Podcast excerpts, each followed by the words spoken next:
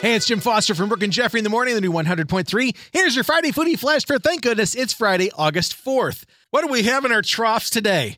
Nutella fans or people who don't like Nutella because they hate hazelnut are in luck. Nutella is coming out with a new Nutella peanut butter hitting shelves now. Oh, you can just taste it now. Peanut butter, Nutella, and strawberry jelly on a piece of bread. Mmm, now you're talking. My mouth is already watering. I won't be able to talk now. Fall's not only blanketing us with pumpkin spice, but M&M's has a new campfire s'mores flavor coming out now with milk chocolate graham crackers and a tasty marshmallow flavor inside.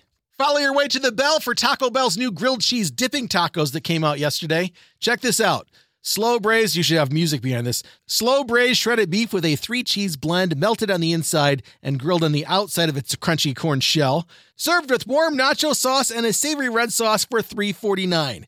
Fabulous. And finally, we need a drink for the day. Word on the streets that Dunkin's releasing something called Spiked Dunkin' Coffee and Sweet Teas soon, with original mocha coffee and a slightly spiked sweet tea or raspberry dragon fruit refresher. Head to dunkinspiked.com for more info.